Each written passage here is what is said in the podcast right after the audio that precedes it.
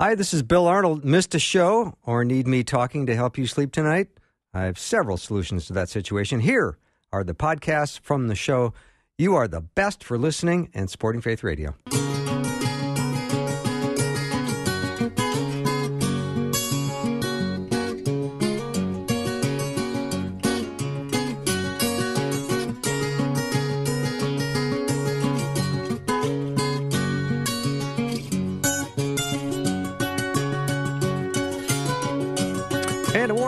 Welcome to Afternoons with me. I'm Bill Arnold. How often do you study the book of Judges?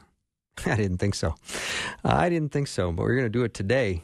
My guest is uh, Dr. David Trout Lamb. He has done extensive teaching and a lot of cross cultural projects in places like Nigeria, Mexico, Kazakhstan, and Russia.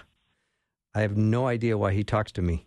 It's uh, amazing. So, we're going to find out exactly what we need to learn, some of the weird things in the book of Judges. So get your Bible open and your notebook out. David, welcome. Nice to have you back. Bill, it's always a delight to join you. Um, thank you. My pleasure. Um, when you say that, you actually sound like you mean it, which I really appreciate. I do. That's what I mean. You really do sound like you mean it. Uh, oh yeah, it's it's always a lot of fun. Yeah, there's always that cordiality in the beginning, like you know, welcome to the show. It's nice to be here. You know, all that stuff. But when you say it, I, I go, you're really glad to be doing this. It makes me happy. Yeah. Oh yeah, it's it's my pleasure. I love talking about the Bible, and I love talking about it with you, Bill. Yeah, and um, I, I always want to let my listeners know that uh, you've got books, and we're going to talk about those throughout the show. But we're really going to dig into the book of Judges today, which is going to be fun. And there are plenty of weird things in the book of Judges. I got to be honest.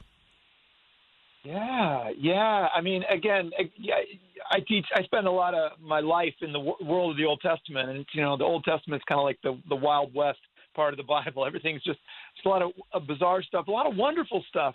But yeah. Judges is kind of maybe have a has a higher concentration of of just wild uh, narratives, um, kind of weird ones, um, humorous ones, and then some really disturbing ones. Yeah. yeah.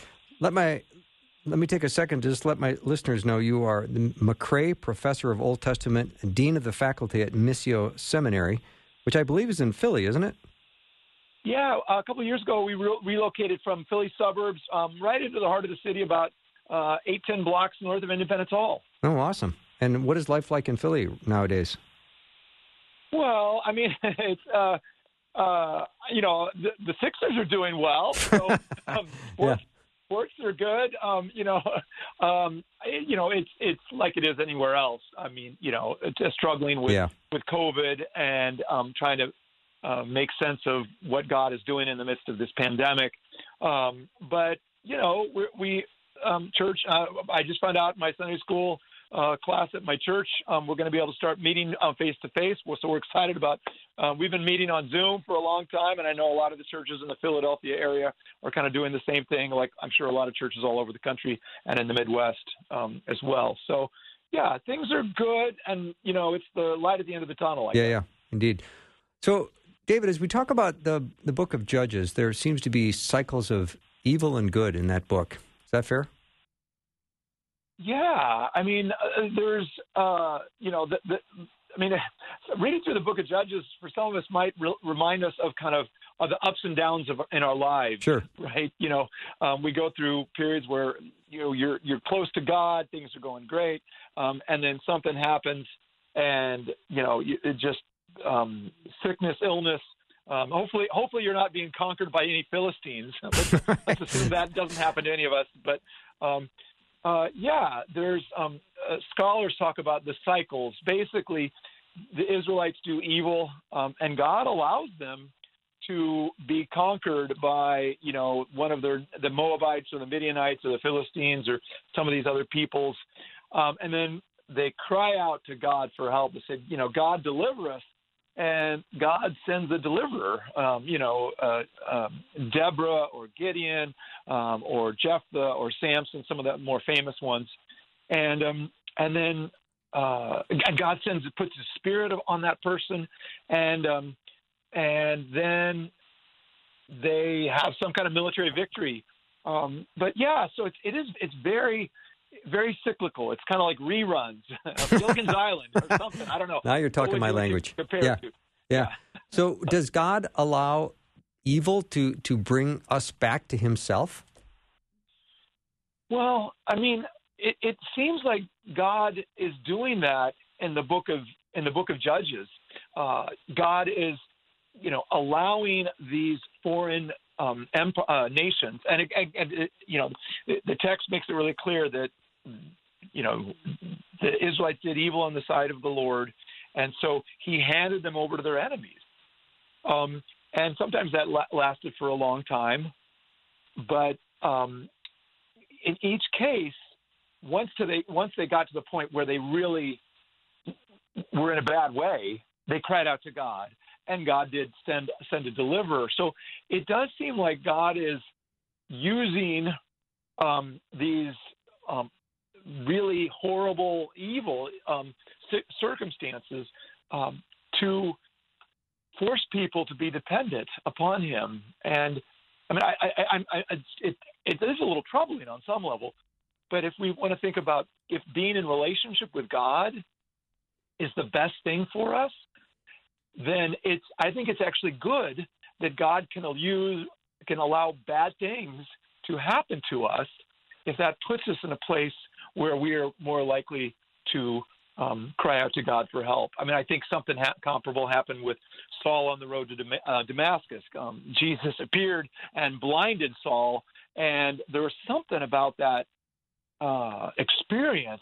And as you read through the book of Acts, Saul just keeps Saul slash Paul just keeps retelling that story of how God um, met him and through that blindness called him back to himself. And I think we see something comparable throughout the book of Judges that God is be, God is using. Now I don't think I don't think just because um, we need to be careful to say you know if someone gets sick, we need not to say well you know God is punishing you, trying to bring you back into a uh, into relationship with Him somehow. I think it's not. Uh, we, we need to we need to be careful. I mean, it takes wisdom to know how to to understand these things. But I think sometimes it is pretty clear. There have been a couple of points in my life where um, I think God was at work, going through my suffering to force me to spend more time praying, to, to spend more time, like the people in the book of Judges do, calling out to God and asking Him to to meet me, speak to me, um, uh, work in my life, heal me, or whatever. And so I think that I think a lot of people have experienced things like what happens in the book of Judges. Mm-hmm. David, when I'm uh, like in Judges chapter three and starting in verse 15, it says, Again, the Israelites cried out to the Lord, and he gave them a deliverer, Ehud, yeah. a left handed man. So he's what? God sends a left-handed assassin. What's with this? and he straps his yeah. double-edged sword, a cubit long, which he straps to his right thigh under his clothing. What a cool guy! Yeah, yeah. And again, um, so the the context of I, I I love the fact that Bill told you, you all the listeners to pull out your Bibles. Now, again, if you're you're you're you're driving, you probably don't want to be doing that. But um, you know, for those of you guys who who have an opportunity to pull out your Bible, yeah, Judges three. So Ehud was the deliverer that God used while e- Eglon, these names are awesome. Eglon was the king of Moab. And I like to think of Eglon as a little bit like Jabba the Hutt. okay. So, and I hope, I hope at least a few people have heard of Jabba the Hutt. So, um, Star Wars, right? Big, heavy, cruel, oppressive ruler. And that's kind of what Eglon was like. But God worked through Ehud, um, who was brought to you know brought in to see King Eglon of Moab to present a tribute, a gift, because Eglon was you know again like Jabba the Hutt, he was the person in charge, and he was extracting money from all the people that he was oppressing.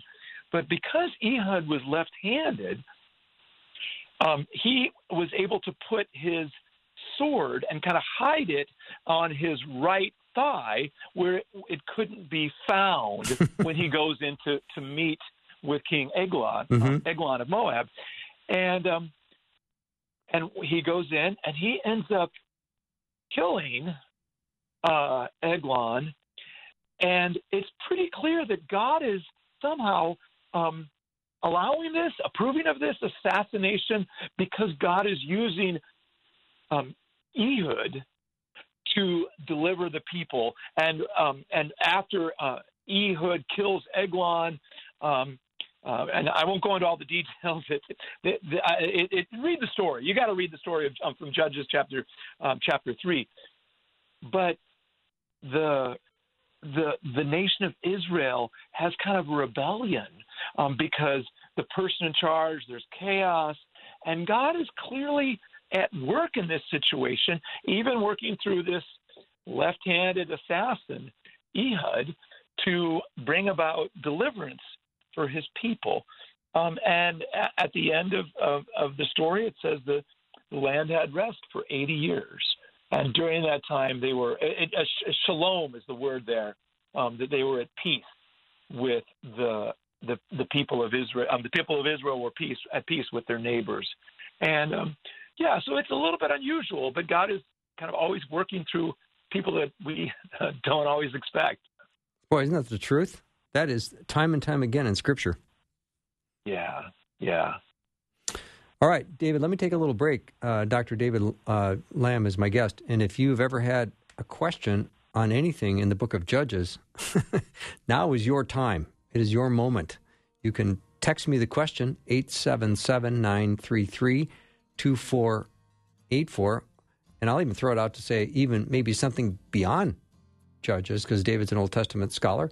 And if you've got a burning question that you definitely need answered by dinner time tonight, 877 933 2484. Be right back.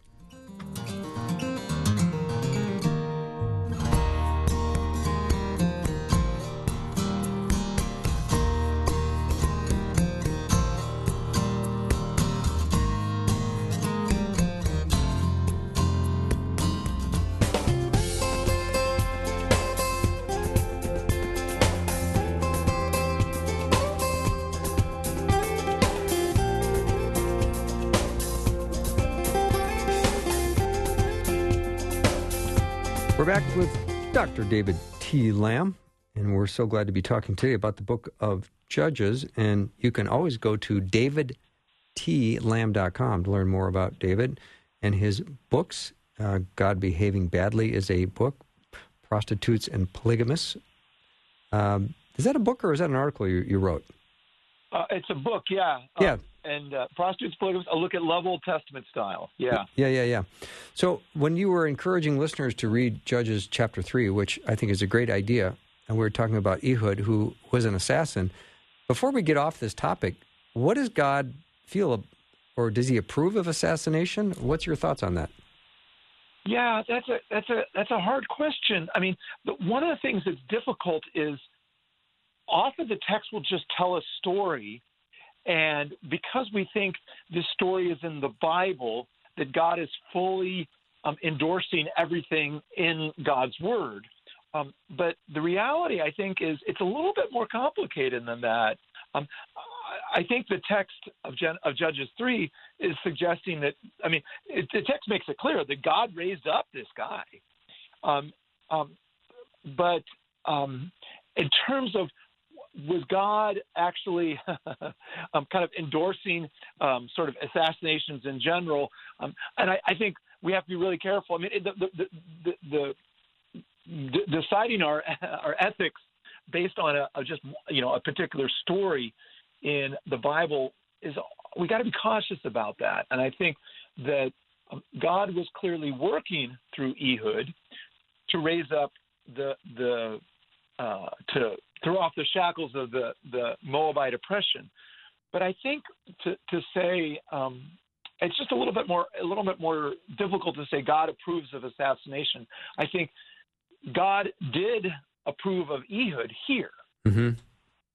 but in terms of him, uh, you know, this is not meant to be normative, or uh, this is not meant to kind of uh, the way that God is normally working. God is God's very creative, and He's always He's not He's doing He works in different ways in different times in different seasons, particularly throughout the Bible. And I think um, God worked through Ehud in a specific way. Um, the text never says that God was you know was pleased um, about the way um, Ehud uh, mm-hmm. carried out his mission. Um, and and so I think we're left to um, kind of figure out out a little bit more for our, ourselves. And I, I'm I'm a little bit um, I don't know what the best word is. I'm a little uh, ambivalent about um, how this happened, but clearly God worked, and the the people were were rescued as a result. And so, um, yeah, I, Bill, what do you think? well, I'm I, I just really would much prefer I listen to you. Uh, it seems that you okay. know I'm going to follow your lead on this. It sounds like okay. you know Ehud was approved of uh, by God because yeah. that's what he yeah. was what he was doing. But the whole idea of assassination. I mean, I was thinking too of taking out Osama bin Laden when we did that. Was that yeah. a good idea? Yeah. Yeah, and I think I, I mean I guess the, the, the question that always comes up is do the ends justify the yeah. means? Um, and uh, and the, the, assumption is always that um, that the answer to that is no. Um, but you know, um, yeah, Osama bin Laden's a great example. Um, you know, the, the assassination attempt, attempts on um, on Adolf Hitler in World War II, uh, another classic example.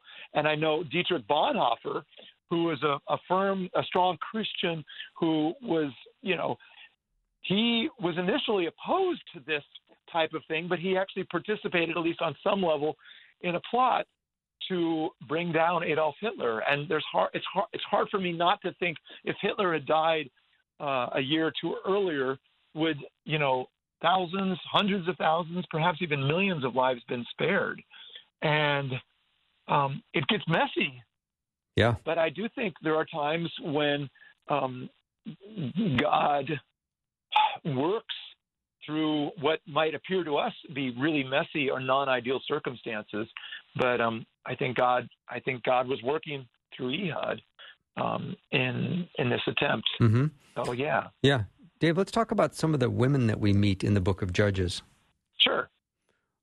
Where, where yeah, do we start? So, um, the, Deborah, the, maybe. The, there's there's a bunch. I mean, you know, there's um, you know, throughout as we see throughout Scripture, there's kind of positively portrayed women and negatively portrayed women. Some of the women in, in the life of Samson um, are um, kind of portrayed as uh, seductress. Um, but you know, in chapter four of Judges, we see this woman Deborah, who was a really impressive woman. Uh, God uses her; she's a, a prophet, prophetess, um, and judge of the whole nation. Um, but and God is speaks through her to basically raise up um, Barak and an army, um, and uh, through Deborah's leadership and Barak's leadership, the nation of Israel um, gets deliverance um, from against King Jabin uh, of the Canaanites. But the, the, the, story that's really interesting, uh, hidden in the midst of this, is the story of this woman Jael, um, and Sisera. Bear with me a little bit. I'll, I'll try to make it clear. Sisera is the Canaanite general, and he's losing. So he's fleeing. He's trying to escape. He ends up going um, in uh, nearby uh, the tent of this Israelite woman, Jael. Um, and uh, he he comes by and she says, "Come on into my tent, and you can basically hide here." And then he's like, "I'm really thirsty. Could you give me some water?" And he's like, "She said, okay," but instead of giving him water, she gives him milk. Now, any of you guys that drink milk, particularly maybe at the end of the day, you know, later in the day, milk can make you sleepy. Well, that's what worked for Sisera. And so he drinks this milk, and then he instantly falls asleep. And then what's what Jael does is she takes. Again, I apologize. This is this is PG-13 now, folks, but it is the Bible. She takes a tent uh, tent spike and hammers this spike through the side of this guy's head. Hmm. Um, and uh, and then then the the army commanders come by and and you know they said, hey, well, where's Sisera? And she says, well, let me show you. And there's this this bo- this body there with the tent tent peg um, going through its head. But um, this the, the, the story, and as the Israelites would hear this story and kind of retell this story, they would see how God is at work through men and women, these heroes, but even this this woman and you know, the, the, the person that killed the, the foreign general that had been oppressing the Israelites was this, this woman. And I think, I think for any of us today, we can say, God can work through anybody. And God often, we see this in the book of Judges, God often works through unexpected people in unexpected ways. And so that's just that's just what we should assume with God, that He is um, He is just doing some uh, wonderfully creative things. In this case, to deliver the the people from the uh, Canaanite oppressors. So, does God approve of the spike in the head thing? well, again, the, the, text never makes that clear. Yeah. Mm-hmm. But I think the way the story is framed, she seems to be a positively portrayed character. Um, and and I think um, you know later on, uh, Deborah is viewed very, Deborah and Barak are, are viewed favorably. Trying to think of other places the Jael um, ends up being referred to in the Bible, but um, I think again, it's not explicit, but I do think um, God is approving of this, and I think part of that is the sto- her story is told, and it's really clear that. Well, I mean, the, the, the chapter four kind of concludes on that day, God subdued King Jabin of the Canaanites. Um, and so God is the one that is at work through in all these stories and, and through all these incidents, through the life, the leadership of Deborah, um, the military, the director, military directorship of Barak, and through this this woman, Jael, who killed the foreign general. so, yeah, it's interesting to see the way God works through these women. It's fascinating. Yeah, yeah, yeah. It, it, it's wonderful. And again, um, you know, God does. Again, that's just kind of the story of, of Scripture. God uh, is working.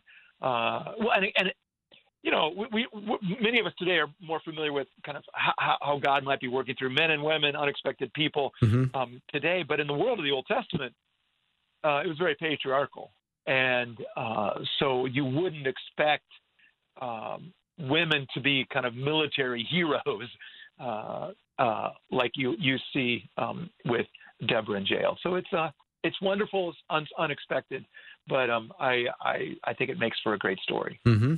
My guest is Dr. David T. Lamb. He's the MacRae Professor of Old Testament and Dean of the Faculty at Missio Seminary.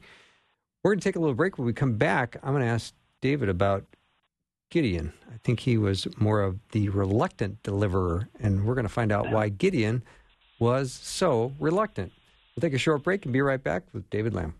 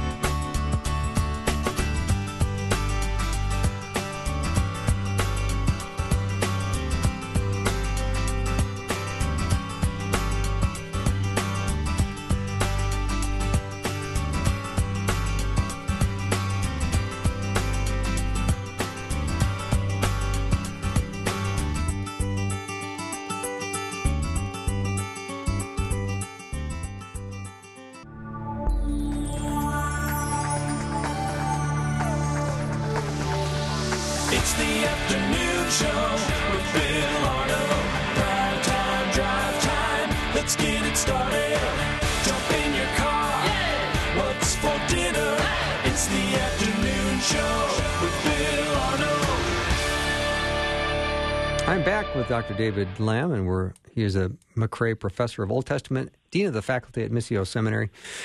And David, before we jump back into the Book of Judges and ask about, we talk about Gideon. I, I'm curious. During the break, I was thinking about how the Old Testament is it being preached in churches today very much, and how does the Old Testament inform modern church planting around the world? Yeah, those are great questions. I, I um, uh, I've uh, been given a couple of books, and actually, I'm in the process of endorsing a book right now that talks about basically how the Old Testament is just being ignored or neglected. So I, think it is a problem, and I think there's some reasons that are understandable. The Old Testament is is big and long and it's con- confusing and you know the G- it doesn't have Jesus. Um, so I think it can be confusing to people, uh, and it does it takes work. It does take Um, work. and so I, I understand that I empathize with folks that um, are struggling, and I think I think it doesn't probably get preached on as much as uh, the Gospels or the, the epistles of Paul, and, I- and I understand that. Um, I do think it's tragic because, I, um, speaking of Paul, um, Paul was the one that said all Scripture is inspired and profitable for teaching, Right. and um, and I think we are we are not profiting when we ignore um, well, and ignore any portion of the script of Amen. Scripture. Yeah. But I think of the Old Testament is it's almost it's over three quarters of the Bible, and there's so much that we learn about God, about worship in the Psalms. We learn about forgiveness. We learn about um, God's grace, God's presence, um, and, and just and uh, how He delivered His people, and how He was slow to anger and abounding in steadfast love. And I, I, it, it breaks my heart. Um, but yes, I think that is true. Um, and and just, I think hopefully pastors and teachers and preachers, people who teach Sunday school, any of you guys are te- Sunday school teachers, I hope you enjoy, give people a love for the Old Testament because as we fall in love with the whole Bible, not just the New Testament or the Gospels or Paul, as we fall in love with all of Scripture, again, we're going to profit. But the big profit is we're, we're going to be moved into a deeper relationship with the God of the whole Bible. Thank you for that, David. That was uh, that was outstanding. Let's talk about Gideon now. We're going to jump into Judges uh, chapters six, six through nine, uh, and let's talk about why Gideon was so reluctant. You know, I mean, it, it's an interesting thought. Um, G- Gideon, you know, again, if, if an angel were to appear to me while I was, you know, I don't know, maybe working in my yard, which Yeah. is kind of what he's doing. He's he's he's you know beating out the wheat, and this angel appears. You, I would think I would just do exactly what this angel said. But again, in the Bible, that doesn't always happen. It's, it's another example. And I, I mean, the, the thing I love about Gideon is he's just really blunt. You know, um, God says, uh, the, God's angel says, uh, the Lord is with you. And Gideon's like, yeah, but if the Lord is with me, why is all this bad stuff happening? And he's just really blunt. And I, I can appreciate that. I think one of the things we, we see a lot in the Bible is people that are close to God can be honest with God. Mhm. We see it in the psalmist a lot as well. But then um, the, the angel shifts gears and says, look, God is going to bring you up. Um, he's going to use you to deliver uh, my his people from the Midianites. And then Gideon just says, "No, that's not going to happen. I'm the the weakest in my clan. I'm the smallest in my family." And then God says, "You know what? It doesn't matter." I, I love this. God doesn't say, "No, Gideon, you're big and strong," which is what I might do in a similar situation. God says, Mhm. "It doesn't matter." I mean, it's almost like the the angel kind of like, "Yeah, I think that's probably true. You are like the weakest in your family. I, I don't know, uh, but." the angel doesn't it doesn't it doesn't matter whether you're the biggest or the strongest um, uh, or the weakest in your family. What matters is God is with you. Um, and but Gideon is just he just continues to be reluctant, and you know he has to he, he needs a, a test of the fleece, um, and then um, the, the kind of the last level. There's um, God gives God speaks to Gideon through one of the Midianite dreams. Gideon and his servants sneak down into the Midianite um, camp, and they oh, they they're listening at the tent. This is the sort of thing you would see in a film, right? This this would be a great movie. They're overhearing this guy's dream, and this the guy had a dream that like a big donut or bagel or something rolled into the camp. And they, the the guy goes, well, that's the bagel of Gideon, or the the the the the the the, the, the, bread, the bread of Gideon, and and God has given us, the, the Midianite is speaking. God has given us into the hands of the Israelites because of Gideon, and and God Gideon realizes, okay, God is going to use me, but um, I think God often uses or chooses reluctant people. Uh, Gideon was reluctant. Moses was certainly reluctant. I mean, Moses, read Exodus 3 and 4. Moses was just, he kept throwing up, well, you know, God, who are you? Who am I? Um, I, you know, God, Moses says, I can't speak well. And then God finally gets mad. Jeremiah is reluctant in Jeremiah chapter 1. Jeremiah kind of keeps saying, well, I'm, you know, I can't speak or I'm, I'm only a lad. Um, and then Isaiah, in chapter six of Isaiah, when God's calling Isaiah, God Isaiah says, "I'm a man of unclean lips." So God often picks people who seem to be un, unworthy on, on some level, and um, and I think I don't know. I think there's something wonderful about that because we know that it isn't because of Gideon's awesomeness or Moses' awesomeness or Jeremiah's awesomeness or Isaiah's awesomeness. It's because of God's awesomeness that the mission is going to be accomplished. And in each of these, um, the scholars would call these call narratives, in each of these call stories, the, the, the promise that God makes is, I will be with you and you will do it. Yeah. And I think for any of us who are, you know, maybe God is calling you to I don't know, teach a Sunday school class or start a small group or go on a, a short term mission or maybe go on a longer term mission. I don't know where God is calling any of you guys to, um, any of the listeners to.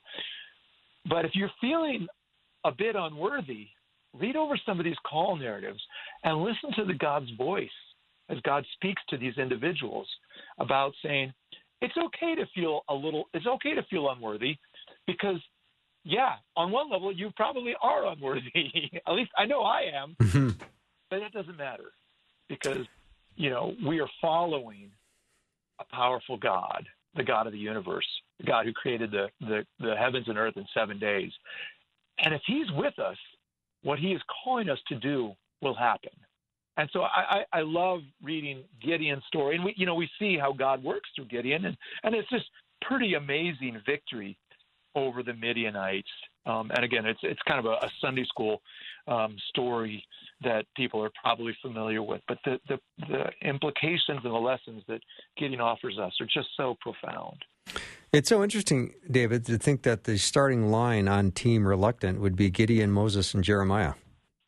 Mm. To me, that's yeah, encouraging that's, to all of us. pretty good yeah, that's a pretty good. Yeah, yeah. You you you know, Gideon, Moses, Jeremiah, Isaiah. Let's throw on one more, and that'll be our that'll be our our, our front court in, in basketball. That's our exactly our five starters. Right? Exactly. So this is a well, and you know, and uh, Peter too, right? The um, you know, uh, uh, Peter Peter, you know, when when with the fish you know, um, you know, we we we fished all night and nothing happened, and uh, you know, uh, Peter was Peter, with in the spirit of these these other four, all of whom were on some level just profoundly not feeling worthy. Yeah, I think that's a great point, Bill. Yeah, it's encouragement. It's encouragement to all of us. All right, let's yeah. stick with Gideon here just for a second, um, David, because we we have kind of heroic Gideon in Judges chapter eight, which kind of becomes idolatrous Gideon.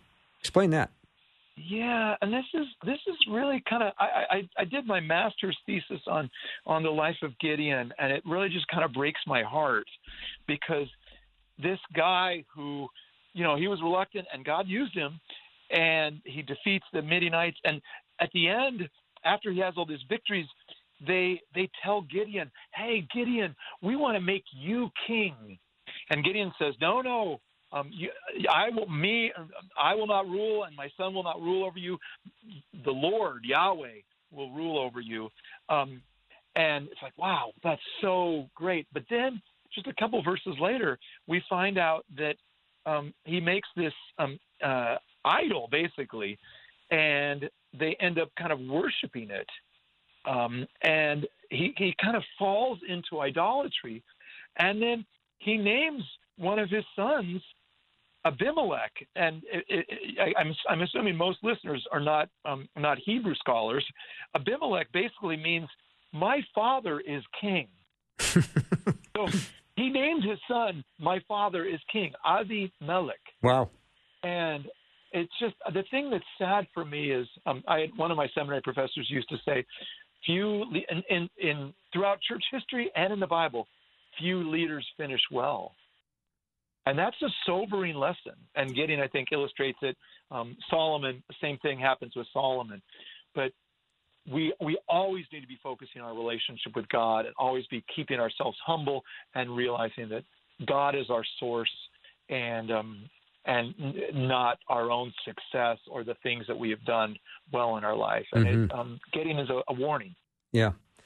All right, David. Let's uh, move few chapters forward. Let's go up to Judges 11 and the sacrifice of Jephthah.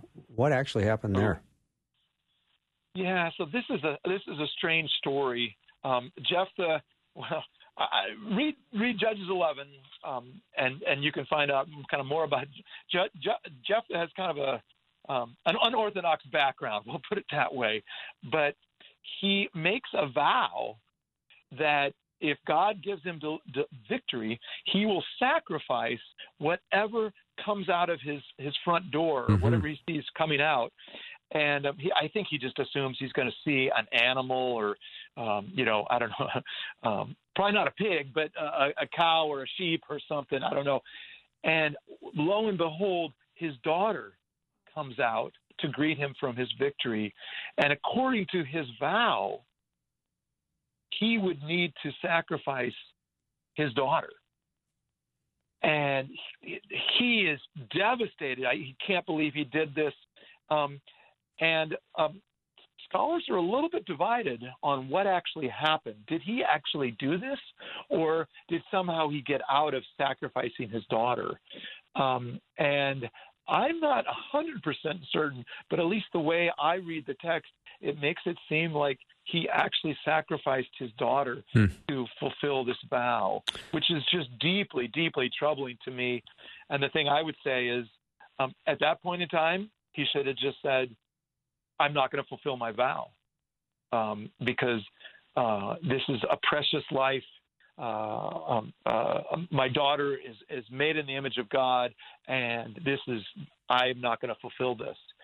But uh, it, it it sure seems like he did, which it's just a just a deeply troubling story. Yeah, it really is. I'm certain that he thought an animal was going to be the first thing out of his house because he yeah, wouldn't have made this vow yeah. thinking that his daughter was at risk. No, Why doesn't no, God no intervene? Yeah, that's a great question. That's a great question. And, yeah. and I think, um, I mean, this is the sort of thing that we can all of all, because each of us, all of us have probably had some kind of experience in our life where um, uh, a loved one dies tragically in a car accident or, or because of cancer in their 20s or 30s, and we just think, God, why didn't you step in? Where, and then there are these other times where God very clearly steps in and, and intercedes, um, heals a friend, protects us from a dangerous situation, and we kind of go, well, God was clearly at work there. And that's a that's just a really hard question. I do think God does give us freedom, and sometimes um, it's it's you know for any of us who are parents, we realize that there comes a time where you do actually have to allow your children to make mistakes, and you know it's like when you take the training wheels off the the, the bicycle, there's a possibility that they will have a bike accident. Um, and God does He literally kind of um, takes the training wheels off of all of us and mm-hmm. allows us to make um, you know make mistakes and sometimes the mistakes are minor and other times they're catastrophic and really tragic and god why does god not why does God not step in with Jephthah's daughter like he does with Abraham in Genesis 22, where you know the angel of the Lord stops the, right. the knife, right? It's you know uh, as it's you know as he's as um, Abraham is bringing it down to sacrifice Isaac. Um, I, I don't know. Yeah. I think God does give us that freedom.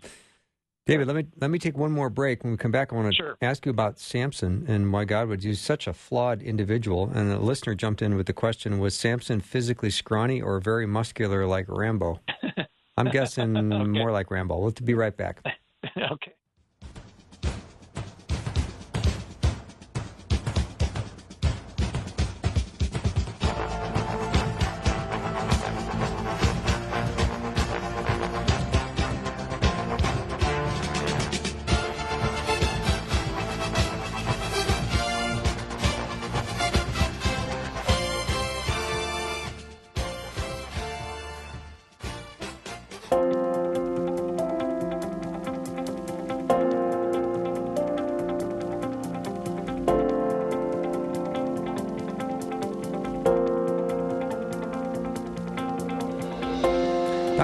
T. Lamb is my guest, and he is a MacRae Professor of Old Testament, Dean of the faculty at Missio Seminary. And uh, David, I appreciate you doing such a nice job of explaining some of these difficult and challenging Old Testament passages. And you know, there's no money involved in this, just so you know. I know you know oh, that. I'm devastated. I No, know, no, I know. okay. That's why I tell you like close to the end of the hour because this this could have sidetracked I'm sidetracked out of you. here. Don't you dare. All right, um, let's talk about Samson. Now, he's a flawed individual. Why would God use such a flawed person? Yeah, I mean, I think the the reality is that um, God always uses flawed people, and this is one of the things that uh, I, I spent a lot of time thinking about. That we we like to think of the heroes that we encounter on the pages of Scripture as really heroic and saintly, Mm-hmm. and you know, and I think there's a time and a place to focus on that. And I think Hebrews 11 does a great job of focusing on the the faithfulness of the Old Testament heroes. But the reality is, the Bible and Old and New. I mean, even Peter doesn't always look great in, in the New Testament, and and the disciples actually don't look very good in many situations. Um, they're kind of they seem to be clueless um, in the New Testament, and likewise, the the heroes of the Old Testament um, are uh, often more, you know, we, we see the sinful side of them more than we see the saintly side of them. And Samson is just another in that series. I think we're we're maybe aware of this more just because he, he doesn't seem particularly pious. Um, he's always kind of you know ripping apart lions and kind of killing people with his bare hands. He does some things with foxes that we would that would probably not be approved by the you know the the Society for the Protection of uh, Cruelty to Animals. You know that uh, he just does a lot of crazy things. Um, but then he does seem to be particularly um, I mean, the area of his struggle is his libido, his his sex drive, and he's he's always kind of getting into troubles with these foreign women, and um, and you think, God, why are you doing this? Um, but I do think the, the the the takeaway for me is again, this is just an, yet another way that God uses an unexpected person. We saw some of these these women, this Jael um, in Mhm. chapter four of of Judges. Um, uh, this left-handed guy in chapter three, this reluctant guy in chapter six, um, uh, and Jephthah's got his own issues and problems. You can read about that in chapter 11. But Samson has got a different batch of problems, but God still works through him in just an, an amazing way. And I think that that's just kind of how God works. That He, it's we're we're not left thinking, well, the reason that Samson was so amazing, was so effective, was because of his amazingness. But it's because, well, um, the text makes it really clear that um, the Spirit of the Lord was upon him. This is um, Judges 13:25. That God is doing something dramatic, and a couple other places in chapter 14 it shows up a couple times, in chapter 15, the Spirit of the Lord God came upon him and empowered him. Um, so I'll, I'll go to this question: Was was was Samson scrawny, or was he like Rambo? I haven't ever thought about this. Um, so I, it's a really interesting question. So we'll we'll think about: Is it was he Pee Wee Herman or Rambo? Let's, Mhm. We got we got to let's be consistent here Okay. with our um, uh, movie movie metaphors. So. Um, I mean, there, there's part of me. I, I, I think my, my initial answer right away would just be he's got to be more like Rambo. Mhm. But let's just work on this scrawny Pee Wee Herman thing for just a moment, at least. There would be something to be said, and the text does not give us a lot of information. Um, you know, we know that his hair grows long, but it doesn't. It doesn't tell us he was tall, um, like Saul, um, or you know, he was as big as Goliath. We don't get a lot of that kind of physical descriptions that we get through some of these other characters. So, you know, there, there's part of me that is attra- almost attracted to the idea that he might have been scrawny, but then even more so that when God's Spirit came upon him, he became like well, I mean, maybe like um, Bruce Banner, the Hulk. Oh yeah. You know that that there's that this this transformation that takes place with the Hulk. And again, I don't, I, I'm not exactly sure what's going on, but the key for Samson wasn't his own strength, and my guess is he probably was probably a, a, a strong man. but the key wasn't his strength. The key was God was with him, and he had was fulfilling his Nazarite vows. He wasn't drinking, and he wasn't having his hair cut. Um, and so those were the things that kind of the symbols of God being with him, which got him into trouble with with Delilah. So, um, yeah, I think th- that's that's how I'm seeing the story of Samson. Mm-hmm. What about Samson's suicidal victory over the Philistines? Is that a good thing? Yeah, I mean, this is again another troubling story. Oh, it is. And the, the text never says, the, the text never praises Samson for kind of how he decides to kill himself. But it is clear that God was at work in this scenario, that God was using um, the fact that, well, he he was not loyal, he was not obedient to his vows, and so he lost his power. The Philistines were able to um, to tie him up and um, and keep him captive, but God had basically abandoned him. And um, but then there was this period of time where he his his hair had grown back, his strength had grown back, um, and you know he prayed at the end of verse end, end of chapter 16. Oh, Lord God, remember me and strengthen me only this once, that I may, with this one act of revenge, pay back the Philistine for my Philistines from my eyes. So it's an act of vengeance. It's not sort of a a holy thing, but it is clear that God is answering that prayer and using him to bring a victory over the Philistines, um, uh, Israel's enemies. And so, yeah. So I think I think God is at work in that. Yeah. All right. Just to get off the book of Judges, because we just have a minute left. Had a number of questions came in from listeners, and we don't have time, sure. unfortunately. But this one popped in one of the first. What is being referred to in Ezekiel 34, 15, and 16 as fat sheep? Um, uh, I think that's going to be, yeah, the, the, the, um, the, the, sheep, the, the, the, the sheep are going to be um, basically how the people there are being kind of provided for, but there are going to be the, the shepherds who are taking advantage of the sheep, and they're they're.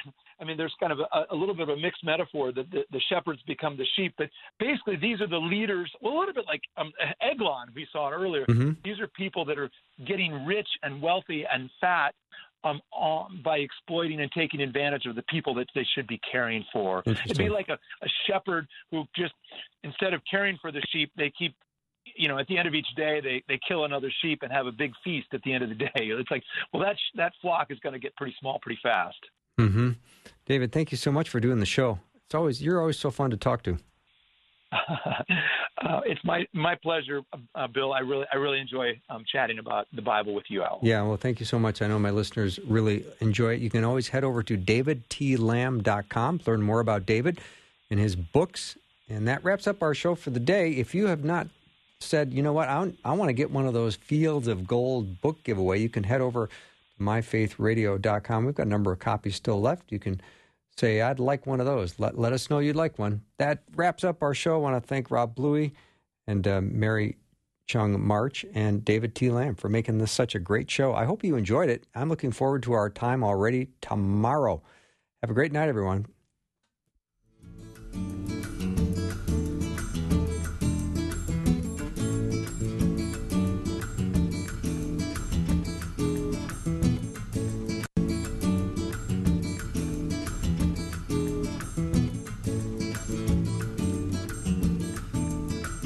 Thanks for listening. Programming like this is made available through your support.